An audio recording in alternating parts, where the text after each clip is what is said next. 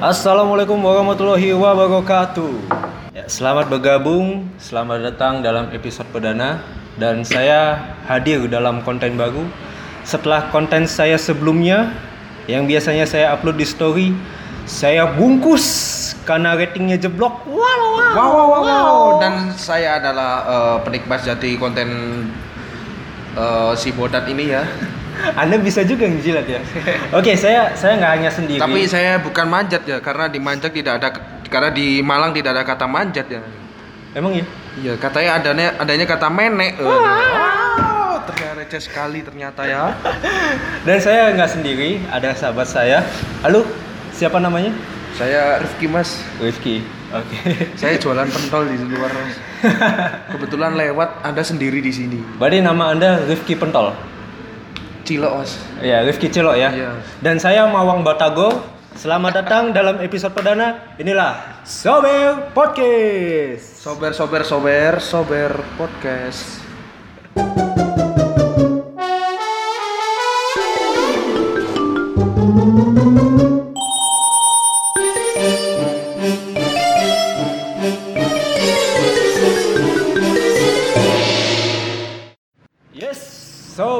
Podcast. Buat Anda yang penasaran kenapa kami menamakan Sober Podcast, sebenarnya Sober Podcast ada dua versi. Yang pertama adalah sober podcast itu berawal dari keresahan saya ya melihat Singkatannya dulu, Bro. sober Singkatan dulu. sobat anti gurun. Nah, kalau kalau versi Joko sobat podcast anti gurun. Kalau saya sajian obrolan yang bikin. Wah. Oh ya, sobat. Kalau Joko Joko Jo- versinya Joko sobat podcast anti gurun ge. Nah, jadi tinggal Anda yang tinggal Anda yang eh, istilahnya tinggal Anda yang mendengar yang bisa mencocokkan apakah anda memilih sober kepanjangannya sobat podcast anti gurun ge atau sajian obrolan yang bikin ge. Oh ya sebelumnya kami perkenalkan diri dulu. Samping saya namanya Joko. Nama aslinya sih Rifki. Tapi karena saya mirip se- seorang artis ya. Emang artis cok? Kagak sih. Buka enggak saya ini kayak kuli-kuli yang terkenal di YouTube gitu. Emang? Tapi bekah kan? Berkah. Kuli bekah.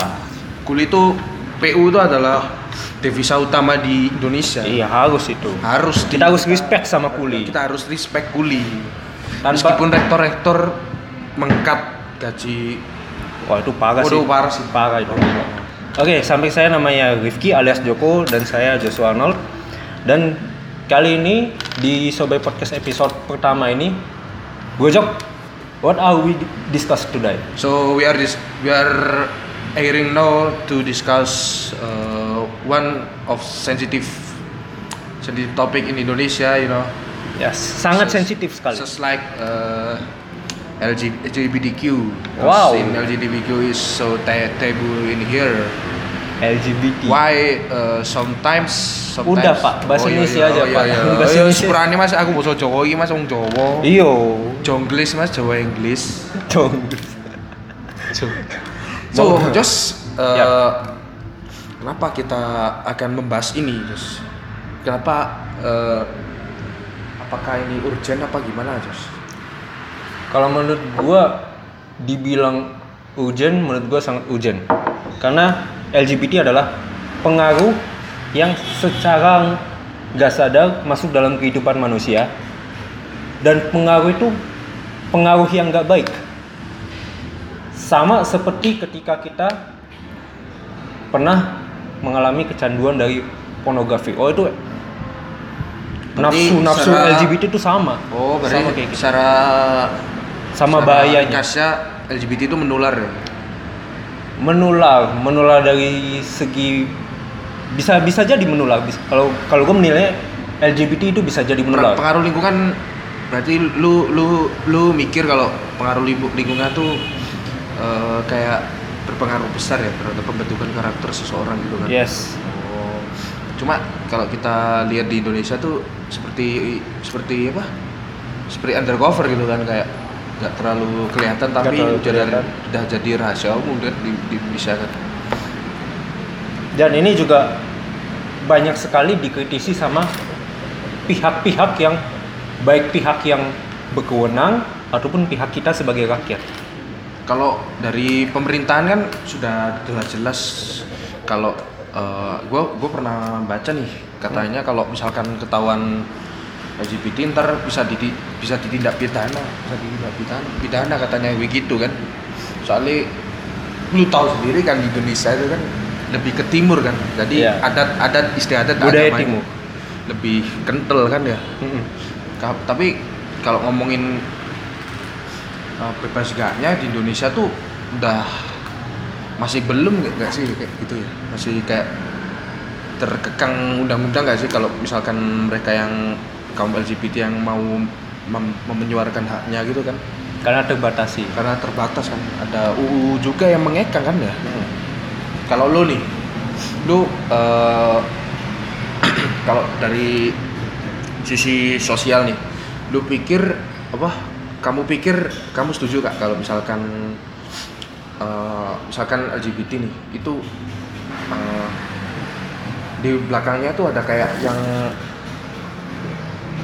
misalkan menjolimi menjolimi dalam artian tuh kayak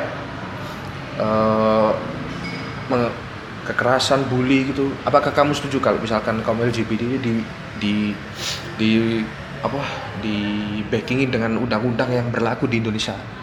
Karena kalau kita kita yang kita tahu ya undang-undang tuh hak pre- pre- pre- prerogatif manusia kan. Di backing maksudnya dilindungi. Hem- ya dilindungi. Berarti lu setuju kan soalnya kan kita nggak lihat sek sekse- sexual in- interest tapi kita lihat sisi manusia sisi humanisme tadi lu gimana Kalau menurut gue setuju. setuju Setuju kalau LGBT LGBT ini harus eh, dilindungi. Karena kenapa? Karena supaya kita mas- sebagai masyarakat masyarakat yang awam juga menilai, oh LGBT ini punya ini apa? Setidaknya punya suara untuk bisa mengekspresikan Ekspresikan- mengekspresikan pendapat pendapatnya Oh. Tapi kita mau kita mengangkat LGBT ini bukan berarti kita setuju dengan hadirnya LGBT. Karena coba aku belum tahu sebenarnya perspektifmu tentang LGBT.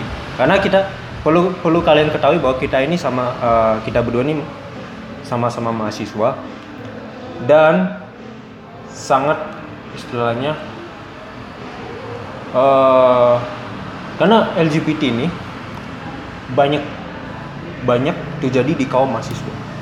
kaum mahasiswa Karena kaum mahasiswa kaum mahasiswa ini ini uh, just reminder ini uh, sudah jadi rahasia umum kan ya iya. di nggak cu- nggak sebatas di aja kan ya Karena kaum mahasiswa ini terbilang labil, percaya nggak menurutmu? Aku sih percaya karena eh, kalau yang aku baca di buku psikologi mahasiswa itu adalah mahasiswa, masa transisi remaja ke dewasa. Jadi pikirannya tuh masih labil. Hmm, betul. Nah, berarti coba Contoh perspektif- contohnya contohnya banyak mahasiswa itu yang dep- merasa depresi itu padahal mereka tuh tidak tidak depresi sama sekali kan. Itu terjadi waktu mereka eh, fase tahap mereka masih menempuh kuliah. Lah itu itu adalah sis apa salah satu contoh Kelabilan. kelabilan kelabilan. Nah, berarti kalau dari Brojok eh, perspektif perspektifmu tentang LGBT ya? Kalau dari sisi aku sendiri, aku sih kurang setuju dengan apa yang mereka suarakan karena kurang jelas apa yang mereka suarakan.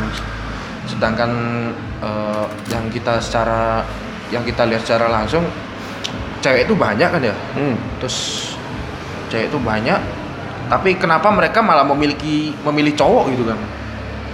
Terus dan yang aku tidak setuju tuh apa ya? Mereka tuh menyuarakan hak yang yang sebetulnya da- tidak disuarakan gitu loh. Oh. Apa ya? Susah aja bahasa aja. Ya begitulah. Tapi aku tidak serta merta kayak melarang melarang kamu jangan LGBT. Tidak boleh. Ya bukan serta merta begitu kan ya. Eh, itu kan hak-hak mereka sendiri. Their mind is their body kan ya. Yes. Jadi kita tuh ranahnya aku dan pikiranku sendiri, bukan mereka dan pikiran pikiran, pikiran mereka sendiri kan. Kalau kalau kita pikir secara langsung ya secara logika sih seperti itu tidak ada ranah kita untuk melarang mereka kan ya cuma kalau budaya timur tuh dipandang begitu tuh masih kurang masih tabu lah di sini. Makanya mereka melarang seperti itu. Dan aku juga melarang. Bukan melarang sih kayak kurang setuju aja. Kalau lu karena lu adalah uh, primadona cewek gimana? Gila prima dona. gila nih Joko Joko sini kayak kalau di Sojajar ibu-ibu ngantri mau salaman ini. Ya kan menghormati. Wis. Menghormati ibu. menghormati tapi ibu-ibu eh gak, gak kenal kamu semua ya. salaman Berarti, berarti gue yang pencitraan dong. waduh lu kayak Muhammad Sandi ya Pak Sandi Kok mual? Gini, sebenarnya tadi tadi sempat gue singgungin kan LGBT di backingin ya. Cuman di uh, backingnya gini bro, LGBT ini di backingin misalnya, mereka kan sama kayak kita manusia. Mereka kan pasti punya hak untuk mendapatkan pekerjaan iya dan lain-lainnya kan. Itu itu gue uh, menggariskan ke situ hak untuk mendapatkan pekerjaan. berarti untuk- ham ya Ah, ke hamnya. Tapi kalau untuk soal uh, soal rasa itu gua nggak, gue sama kayak lu. oh, iya. A- apa yang lu tahukan gitu karena betul. Buat apa? Ini maaf nih, maaf banget. Buat apa Tuhan menciptakan cewek kalau tidak kita cintai? Sedangkan Tuhan menciptakan cewek supaya laki-laki ini, ini karena kami sesama laki-laki. Tuhan menciptakan cewek supaya laki-laki bisa mencintai cewek itu. Karena kan ada pepatah bilang, bukan pepatah ya, ada ada yang ada yang tertulis bahwa Tuhan menciptakan cewek dari tulang rusuk laki-laki. Wah gila itu putis banget sih. putis banget.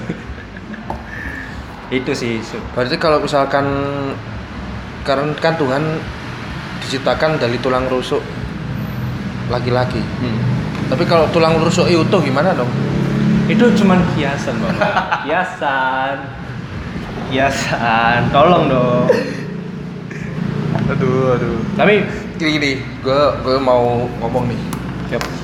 lu sadar gak sih kalau misalkan LGBT ini paradoks di Indonesia kayak eh, ini gue singgung di sisi showbiz ya ini punten banget ya Ma- beberapa masyarakat tuh ngomong saya tidak setuju LGBT saya menolak sepenuhnya LGBT menolak keras. menolak keras bahkan FPI FPI sampai menggerbek Jangan terlalu jangan terlalu menyebutkan. Oh iya, iya. Ormas. Ormas, ormas. Maaf, maaf, maaf. Punten, punten banget dong. Ormas eh, kayak bukan spesifik ormas itu ya, yang Islami Islami kan. Hmm. Ada lah, banyak kan.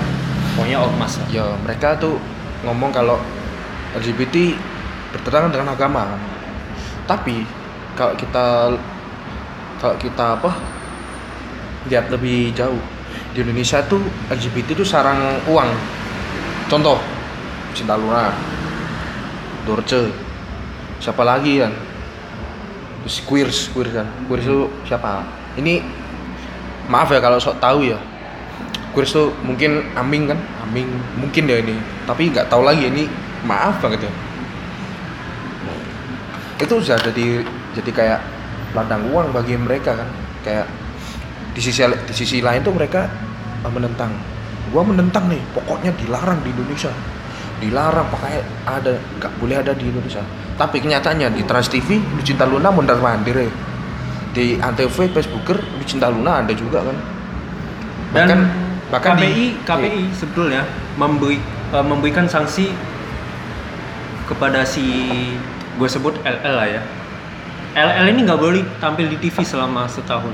Tapi ternyata tapi muncul lah- lagi. muncul lagi ya terus bahkan di YouTube tuh nama Lucinta Luna tuh kayak jadi udah jadi trending terus anjing kayak Udah ada channelnya malah. ya jadi orang tuh orang-orang tuh menghujat kayak anu tapi karena hujatan itu Lucinta Luna Lucinta Luna tuh populer anjing. Dan Lucinta Luna Lucinta Luna kan transgender kan. Dan itu dan itu masuk dalam LGBT LGBT kan ya. Ya. Berarti Indonesia kan secara tidak langsung kan mendukung kan. Populer kan.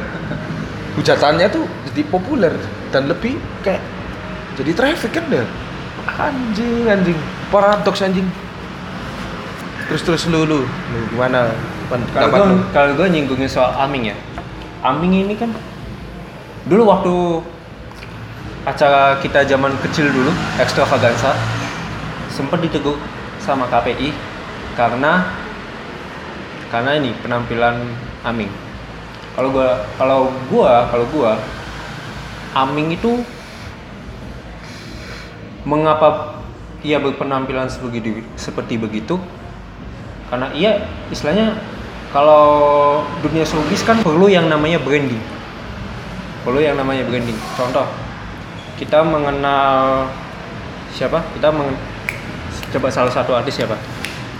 Artis Nah, Ruben Onsu Ruben Onsu. Kita mengenal Ruben Onsu. eh, anu Olga Olga Olga ya almarhum Olga. Sally Olga eh, banyolannya, ceplas-ceplosnya. Itu kan brandingnya dia. yo brandingnya. Itu juga itu juga yang terjadi di Aming. Aming brandingnya adalah eh berpenampilan seperti begitu. Cuma itu kan demi kayak mereka mencari uang kan ya? Hanya sebatas layar kaca lah. Iya. hanya sebatas layar kaca. Itu sih yang gua cuma kalau Aming dia menurutku dia tuh keren banget anjing acting actingnya Aming menurut gua seniman. Aming seniman aja seniman. Seniman tuh nggak bisa ditentukan oleh kayak dari sexuality dari Yes. penampilan gitu aja. I agree with that. Eh, balik lagi ya balik lagi ke topik kita. Berarti apakah menurutmu LGBT adalah musuh bersama? Musuh bersama. Kalau kita lihat sisi in Indonesian society LGBT itu udah kayak musuh bersama ini. Kayak contohnya ya eh, kaum Indonesia yang menengah ke bawah mereka itu kan kayak kurang terpelajar. Dan mereka tuh beranggapan kalau LGBT itu kayak udah kayak menjijikan gitu kan menjijikan. Terus udah kaum anu menengah ke atas LGBT itu kayak udah kayak jadi ceng-cengan kan ya.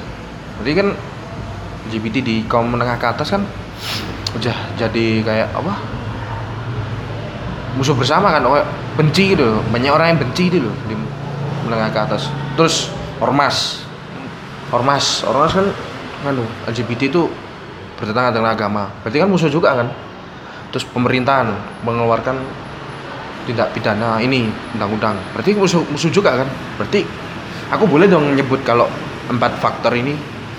Aku garis bawah aku awal awal aku ringkas kalau LGBT adalah musuh dan sangat dilarang di Indonesia. Gitu. Ini terlepas dari budaya timur ya? Lepas dari budaya timur. Budaya timur itu kan apa mencakupi Thailand, Vietnam, Filipina dan lain-lain kan Korea Indonesia, Korea, Korea. termasuk budaya timur. Tapi Thailand tuh sudah jadi base-nya LGBT terbesar di dunia. nah bicara soal Thailand yang terlintas di Thailand selain kata LGBT apa dalam pikiranmu Anu, banyak gender. 16 gender, Cuk. iya 18 18 18, malah. 18, 18 Gila. Nambah lagi anjing. Nambah lagi. Dulu 16 anjing. iya Iya, sumpah. enggak yang gue tahu 18 malah Aku 18. Nah kalau gua yang terlintas di pikiran gua selain kata LGBT dan banyak gender ada satu lady boy. Lu itu kan LGBT, Jing. Iya, enggak maksudnya Transgender. Iya, le- pokoknya kan lady boy itu selalu warawiri lah dalam setiap hiburan malam Thailand tuh. Berarti Thailand tuh bebas kan? Iya. Demokrasi. Meskipun mereka monarki tapi bebas kan? Bahkan gua gua gua, gua sem- ini gua buka-bukan aja, nggak apa-apa ya. Silakan. Kalau kalian mengenal acara Take Me Out, kalau di Indonesia, kalau kan sekarang ada nih Take Me Out di Indonesia nih. Take Me Out kan istilahnya single man ketemu dengan 30 ladies, ya enggak? Iya, iya. Di Take Me Out versi Thailand, single man ketemu dengan 30 pria. Pertanyaannya, apakah itu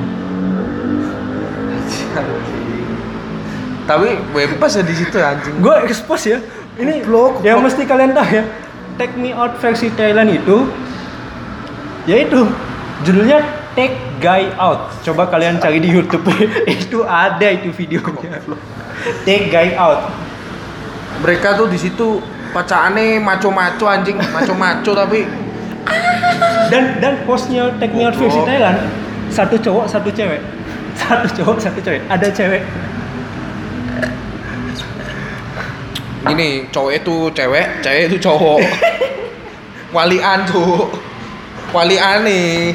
Jadi sing cowok eh belum tentu ber- tidak berbatang. Yang cewek eh belum ber- belum tentu dia tuh bolong. Tahu-tahu nyungul seret. Sebutkan tiga permintaan. Kan pasti kan satu cewek satu cowok. Ini nggak tahu nih apakah ada season selanjutnya atau nggak ada. Kalaupun ada season selanjutnya, berarti kan terbesit satu pertanyaan. Apakah Choki Sitohang dan Yuanita Kristiani ditarik untuk menjadi hostnya Out versi Thailand? Kok random sekali ya? sorry, sorry, Aduh, sorry. Aduh, Cuk. Nyentangnya aduh. Adi ngomongin nang Jepang yo. Iki ngomongin nang Everest, Cuk. Waduh, Ya apa-apa. Biar cair. Biar Siap, cair. siap. Biar cair. Oke. Dan ini memang ada satu eh ini yang menarik rancangan undang-undang PKS. Rancangan undang-undang PKS ini adalah rancangan rancangan undang-undang yang membahas tentang pencegahan kekerasan seksual. Namun rancangan undang-undang ini ditolak sama berbagai ormas. Gue nggak mau nyebut ormasnya, tapi tadi sudah disinggungkan sama Gojok. Jadi ormas tersebut menolak eh, rancangan undang-undang penghapusan kekerasan seksual dikarenakan mengandung pa- paham feminisme yang anti agama dan berpotensi Kok melegalkan jauh anjing? LGBT. Kok jauh anjing? dan Konteksnya- disinggung di- disinggung sama Komnas Perempuan tidak nyambung Nggak nyambung ini. tidak nyambung ini Komnas Perempu Komisioner Komnas Perempuan Adriana Feni men- em, menegaskan bahwa tujuan disahkannya RUU PKS adalah melindungi perempuan Indonesia dari kekerasan seksual dan pelecehan seksual yang angkanya terus meningkat. Jangan punya sikap yang selalu curiga dan menghalangi perempuan Indonesia sebagai korban kekerasan seksual untuk mendapatkan keadilan. Oleh karena itu, Komnas Perempuan mengimbau semua pihak membaca RUU PKS dengan baik. Dan ini adalah salah satu pasal yang dipermasalahkan dalam ormas tersebut. Nih, pasal pasal 1 ayat 1. Kekerasan seksual adalah setiap perbuatan merendahkan, menghina, menyerang dan atau perbuatan lainnya terhadap tubuh, hasrat seksual seseorang dan atau fungsi reproduksi secara paksa bertentangan dengan kehendak seseorang yang menyebabkan seseorang itu tidak mampu memberikan persetujuan dalam keadaan bebas karena ketimpangan relasi kuasa dan atau relasi gender yang berakibat atau dapat berakibat penderitaan atau kesengsaraan secara fisik, psikis, seksual, kerugian secara ekonomi, sosial, budaya, dan politik. Monggo, tanggapanmu. Parah, parah, parah. Kalau apa ya? Menurut gue itu kayak ja, apa si FP ini oh, astagfirullah. Bukan, bukan, bukan, bukan. Itu ormas itu FPI kalau Anda mau berbuat baik, besok bayar.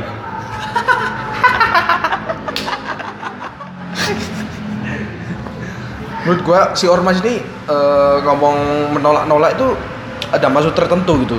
Kayak gua pikir tuh mereka tuh cabul anjing. Cabul. Makanya kalau misalkan ada undang-undang ini mereka takut anjing. Takut laung junjungannya cabul loh ya jangan disebut lah. Eva Eva. Eva. Inisial Eva. Asli mana? Nggak tahu. Itu kan mereka itu sih apa?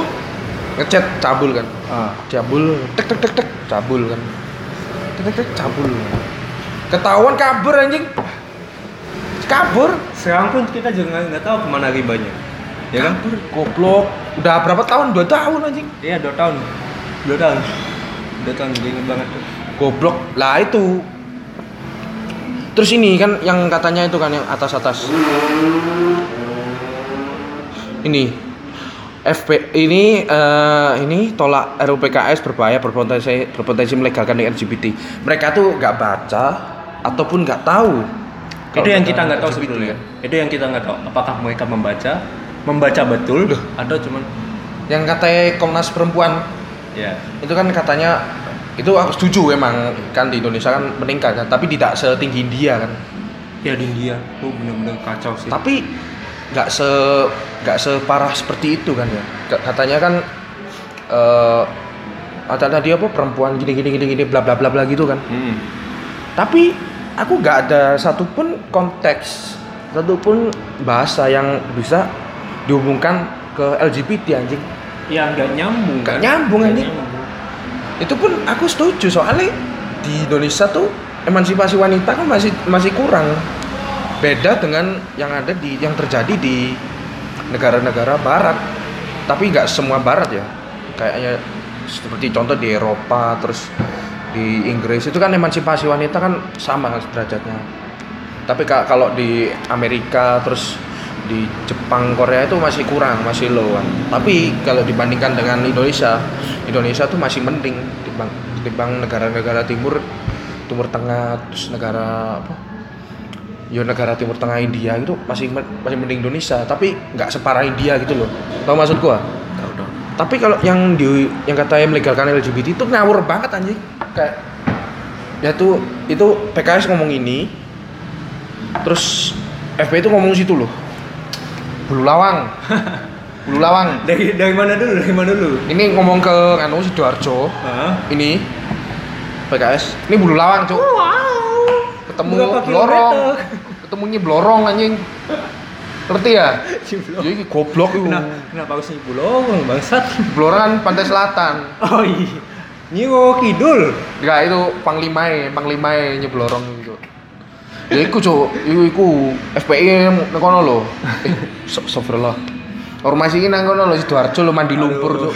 makanya itu FPI kalau kalian berbuat baik besok bayar ya untuk podcast kami Ini ya, ini ya FPI ya. Anda itu kalau mau dihormati, hormatilah orang lain. nah Hargailah orang lain. Nah. Ibadah orang lain dihargai. nah Kalau misalkan kamu mikir kamu tidak dihargai dan kamu mikir eh, kamu eh, dizolimi, enggak Ini punten mbak, punten. mohon Saya- maaf mohon maaf ya. maaf ya Kalau misalkan Mohon digerebek, gerebek. mohon maaf mohon maaf Mohon maaf ya. Ini ini ah, maaf maaf maaf. mohon maaf sekali lagi Mohon maaf sekali lagi ya. Anyway soal soal, ah, soal ini soal topik kita ini kami, kami sudah mengajak beberapa orang untuk bersuara bagaimana sih perspektif dia tentang adanya LGBT itu. Dan jadi yang pertama coba kita dengarkan. Ini eh, orangnya orangnya minta nggak mau disebutkan namanya. Tapi kita Oh, iya, sebutkan tapi kita sebutkan inisialnya adalah D. Jadi D ini Di eh, ah, coba mungkin biar anda biar anda pengen benar-benar tahu gimana suaranya dia langsung saja kita putar inilah kela- eh, perspektif D terhadap LGBT Kalau LGBT ya menurut saya suatu hal yang udah menyimpang. Dan juga eh, kalau di agama saya itu termasuk hal yang diharamkan dan ketika itu sudah ada di Al-Quran yang memang mengharamkan hal tersebut ya sudah bukan tidak bisa ditolerir seperti itu. Entah itu apa pun alasannya yang menurut saya ya kalau suatu hal yang harus dilegalkan seperti itu. di ilegal. Dile- dilegalkan ya. Oh. kan sekarang kan banyak yang banyak yang dalam artian eh, apa kemanusiaan lah kemudian persamaan hak lah atau apa. Tapi menurut saya itu lebih ke hal yang menyimpang seperti itu. Dan sebenarnya mungkin eh, kalau banyak yang sudah mulai menyetujuinya itu mu- mungkin suatu kemunduran kalau menurut saya seperti itu. Entah itu kemunduran akhlak, kemunduran yang bersifat moral dan tanda-tanda mungkin dekat dengan akhir zaman seperti itu. Itu aja sih. Mas. tapi kalau mas menyikapi orang-orangnya kan kalau mas kan menyikapi bagaimana Pandangan saya, Nah, kalau orang-orangnya, orang-orangnya yang istilahnya eh, saya terhadap orangnya itu Iya. atau gimana? Selama dia tidak melak tidak melakukan hal yang tercela menurut saya di depan saya atau mungkin selama orang tersebut tidak mengganggu saya dan selama orang tidak menyebarkan hal tersebut di lingkungan yang saya ada di dalamnya gitu. Ya bagusnya jangan ada lah gitu. Ya akan ya kalau ekstrimnya saya ingat apa bayarnya saya ingatkan gitu. Kalau enggak ya kalau paling ekstrimnya ya mungkin eh, saya udah nggak saya anggap aja nggak ada gitu Ya, itu tadi eh, perspektif D terhadap LGBT. Dan ada juga nih eh, kawan kita namanya Tegar. Dia mengutarakan bagaimana perspektif dia dengan LGBT. Ini dia cuplikan dari suara Tegar. jadi menurut gue ya kom- LGBT sih sama kayak kita manusia biasa cuman yang kadang bikin eh, mereka jadi dibenci orang itu bukan karena alasan mereka LGBT tapi alasan karena komunitasnya itu sendiri. Jadi eh gue gue punya teman teman gay. Dia hmm, ya dia udah lama gay cuman ya karena dia teman gue ya gue biasa aja. Cuman waktu eh maksudnya gue bilang gue nggak tertarik sama hal gituan gue coba gue bilang gue suka cewek dan lain-lain dia kecewa. Terus kok ya teman-teman gaynya juga kecewa gitu kayak terus berharap kayak ayo udah lu ikut ikut komunitas gue aja datang ntar lu bakal jadi gay. Terus maksud gue kayak kenapa lu nggak menghargai gue kalau gue itu straight gitu? Kenapa kenapa lu harus kenapa lu mau gue harus gay ikut lu? Kalau misalnya gue bisa menghargai lu sebagai gay kenapa lu nggak menghargai gue sebagai orang yang suka cewek gitu. Kadang menurut gue komunitasnya sendiri eh, rada toksik ya. Tapi kalau menurut gue misalnya lu ngelihat eh, orang gay diperlakukan secara nggak adil dan padahal dia nggak salah apa apa ya kita harus turun buat nolong dia. Gitu sih. Ya, tadi itu dari Tegal. Ada lagi nih yang mengungkapkan pendapatnya bagaimana uh, konsepannya dia terhadap LGBT. Yang berikutnya nih datang dari Tulus. menanggapi isu tentang LGBT ya menurut gue sih suatu hal yang baru ya suatu hal yang ibaratnya baru hangat-hangat ini isunya naik ke permukaan mungkin kalau dari sudut internasional atau perspektif global sih itu bukan merupakan hal baru apalagi di ibaratnya dalam kehidupan dalam eh hidupnya total dalam ibaratnya liberal lah yang maksudnya gitu. Jadi kalau di sudut pandang barat atau norma-norma barat mungkin mungkin itu juga bukan hal baru. Tapi kalau untuk di Indonesia beberapa tahun ini aja naik. Khususnya disinggung juga dari RKUHP atau rancangan yang kita kenal itu kan rancangan undang-undang kita hukum pidana itu ya disinggung juga mengenai dapur-dapur masalah tiap-tiap orang pribadi ya kan individu. Jadi menurut gue sih yang di sini yang perlu gue tekanin sebagai ibaratnya mahasiswa yang mungkin dunianya anak muda atau gimana ya sebenarnya kita yang yang kita tolak tuh bukan orangnya perilaku seksualnya. Karena di situ yang perlu kita pertanyakan adalah faktor kenapa dia bisa perilaku seksualnya itu menyimpang. Apakah ada faktor-faktor utama atau benar-benar dia ada yang mempengaruhi entah lingkungannya entah apa.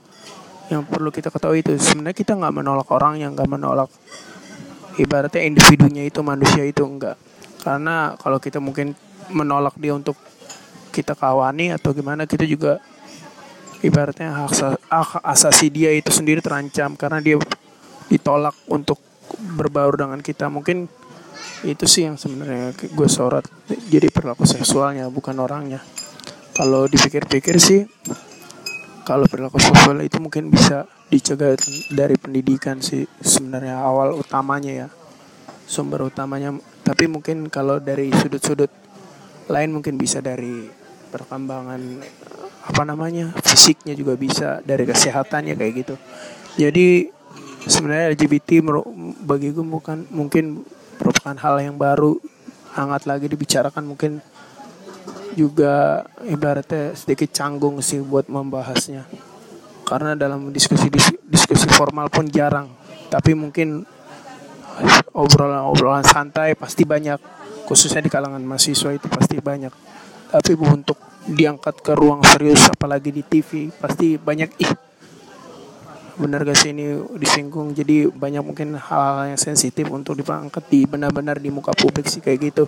Menurut gue LGBT yang ibaratnya dipandang dari sudut keindonesian kehidupan ke Indonesia gaya hidup Indonesia kan masih ada norma-norma yang perlu dibandingkan gitu nggak seutuhnya apa yang di budaya barat bisa ke sini kayak gitu sih. Ya dan terakhir nih ini dari Azal di Depok bagaimana pendapatnya dia soal LGBT?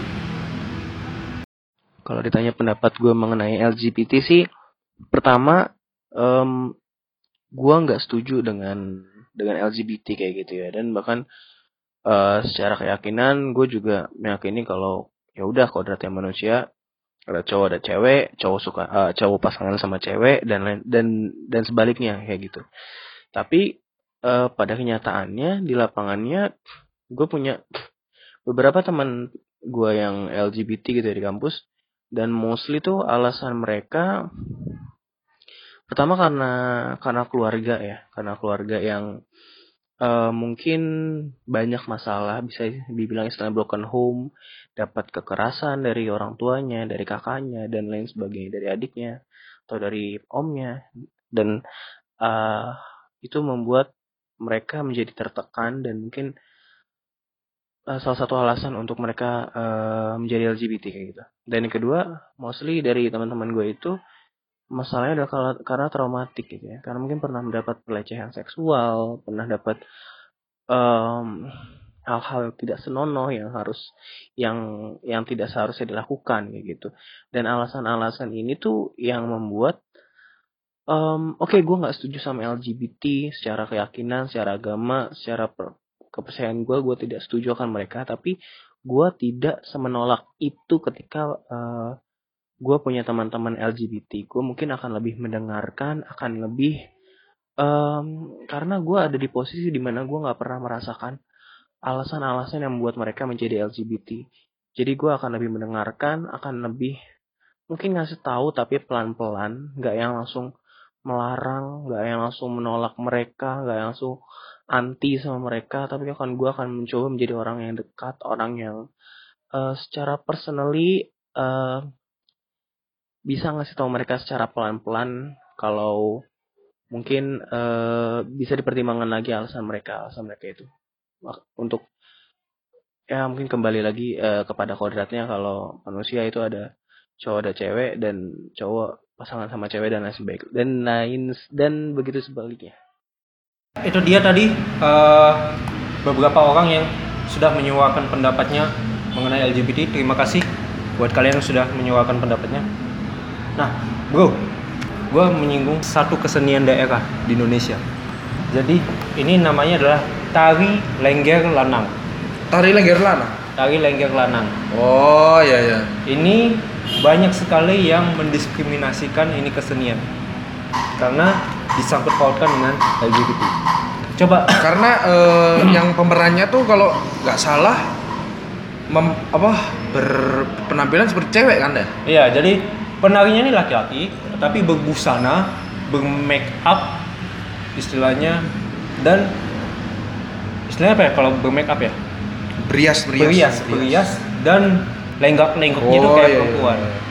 dan ini tari lenggak lanang ini sempat dikisahkan dalam film Kucumbu Tubuh Indah. Uh, film ini menuai protes dari masyarakat Indonesia karena itu disangkut pautkan dengan LGBT Padahal sebetulnya yo, yo.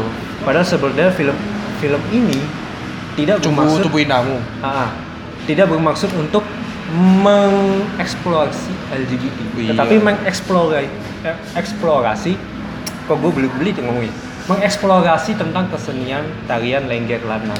Lengger lanang dari mana kalau gitu? Coba ya, gue cari dulu ya tarian lengger lanang. dari Jogja nggak sih dari Jawa Tengah Iya, sekitar sekitar Jog, Jogja, Jogja. Banyumas, ya. oh Banyumas oh Kalau kesenian yang kesenian kesenian nih, ini dari Indonesia loh. Tapi jadi jadi Gini, kalau- hampir punah. kalau dari sisi seni ya yang aku pernah yang aku tahu ya seni itu seperti apa seni itu memiliki pasti memiliki sesuatu dan sesuatunya tuh. Value. Value. Value abstrak sesuatu itu. Dan kita tuh tidak boleh menjudge seni karena seni itu sesuatu yang tidak bisa di kita nilai. Hargai. dan seni itu mas- pasti indah meskipun seni itu hanya coretan-coretan gitu. Meskipun seni itu dalam puisi meskipun seni itu hanya memiliki satu kata y. Tapi itu pasti memiliki value dan seni itu tidak bisa dijudge seperti itu pasti aku yakin lengger dari lengger ini pasti memiliki background history ataupun value tersendiri. Yang bahkan eh, ormas-ormas tertentu itu tidak tahu value tersebut itu apa. Aku tidak tidak mau menjudge bahwa ini tuh dilarang. Karena itu seni. Seni itu seni itu harganya sangat mahal seni itu. Dan kita kalau membentuk seni pasti kita, kita tidak akan bisa seperti ini kan Seni itu kan punya interpretasi yang tersendiri. tersendiri dan orang itu pasti berbeda-beda kalau seni yang bagus ya itu Iya. pasti berbeda-beda interpretasinya Berbeda-beda berbeda-beda penggambarannya. gambarannya pasti berbeda contoh kamu pernah eh, mendengar Lingsir Wengi Ya. itu salah satu seni budaya di Indonesia Lingsir Wengi itu hasil artinya kan apa tengah malam kan Hmm. tapi orang-orang tuh menafsirkan kalau tengah malam tuh di lagu ini tuh kayak mengundang setan gitu tapi ada beberapa orang tuh malah mikir seni seni di ini nih anu apa eh, mengundang setan apa meng- mengusir setan dan yang kita kalau kita hubungkan ke tari ini aku tidak mau menjudge kalau tari lenggir Jawa ini buruk gitu soalnya seni gitu kalau kamu gimana? Sama sih. Beda dengan ini aku lanjutin ya. Ya, monggo. ini maaf ya punten banget potong ya. Kalau kalau misalkan yang orang-orang sebut LGBT lah apalah diskriminasi lah. Itu kan nganu cuma peragawan stage kan? Peragawan apa? Stage act-nya. stage act kan dan itu tidak sepenuhnya as sepenuhnya di real his real life kan. Dan itu adalah seni. Jadi kan kamu tahu nggak maksudku? Itu maksudku. Kalau kamu lanjut. Sangat menyayangkan kalau seni sebuah seni kadang disangkut gimana ya? Seni dibelokkan dengan kasus-kasus yang merebak ini. Sangat disayangkan. Karena sangat disayangkan. seni itu punya nilai tersendiri. nilai tersendiri pasti. Seni itu orang tidak mengkonversi kehidupan nyatanya, tapi setidaknya dia udah berusaha bagaimana dia memerankan, misalnya, oke, katakan katakan gua, katakan gua sebagai penari eh, lengger lana, katakan gua sebagai penari lengger lana, gua tidak mengkonver mengkonversi kehidupan nyata gua ada di dalam tarian itu, tapi gua berusaha menjadi apa yang eh, apa yang diceritakan dari seorang penari itu. Contoh deh kalau ini sorry nih kalau gua menyangkut pautkannya melenceng kayak Reza Radian. Reza Radian dalam memerankan tokoh Bibi. Meskipun kehidupan Reza Radian berbeda dengan kehidupan almarhum Habibi. iya iya almarhum Almarhum, almarhum. kalau itu cowok cewek Ya gue ngomong almarhum tadi. Meskipun kehidupan mereka berbeda, tetapi kan setidaknya Reza sudah mem, sudah berusaha Menampilkan- menampilkan ini loh gaya gaya Habibinya versi Reza kayak gini loh, iya iya iya kayak gitu. itu seni kan seni itu berakting seni, seni, act-nya itu dapat. Sangat itu kan sangat gue bilang kan seni itu abstrak jadi kita kita tuh udah bisa kayak men mencat seni Dan lo tahu tarian lengger lanang dicuri apa istilahnya kayak apa ya kayak di di dicurigai apa? di apa ya ya sangat ditakutin oleh Oh, iya, masyarakat iya. Indonesia Oh, iya, iya, iya. tetapi berhasil di negara lain kalau boleh tahu di negara lain di mana? Di pertengahan September 2016 tiga orang lengger lanang Banyumas diundang interna- ke International Performing Art Asia di Jepang. Keren. Makanya eh, begitu di ditakutin di Indonesia tapi sukses di dunia.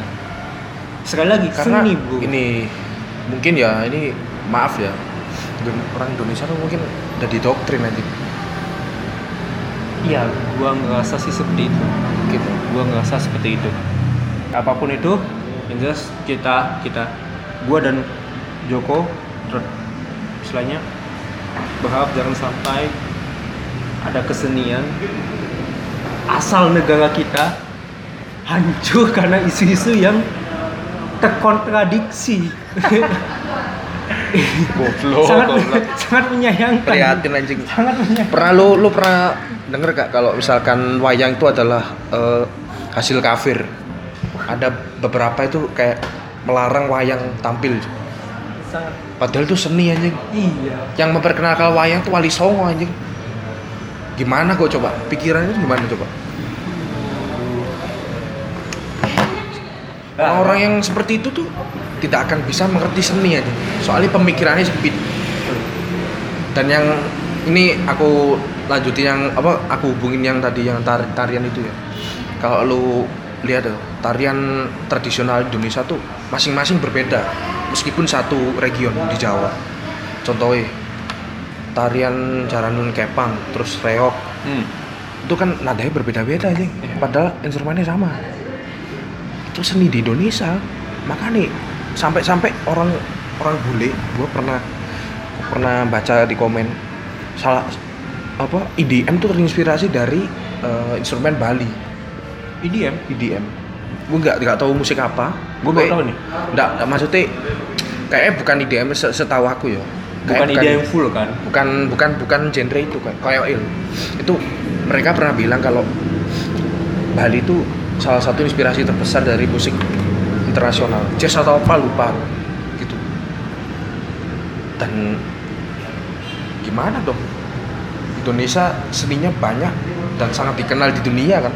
Iya. Tapi masyarakatnya terdoktrin kalau seni itu haram kan? Dan itu salah satu paradoks juga paradoks lagi kan? Ya ya nggak sih? Tapi sekali, sekali lagi, apa yang kita curahkan adalah bagaimana perspektif kita sebagai mahasiswa.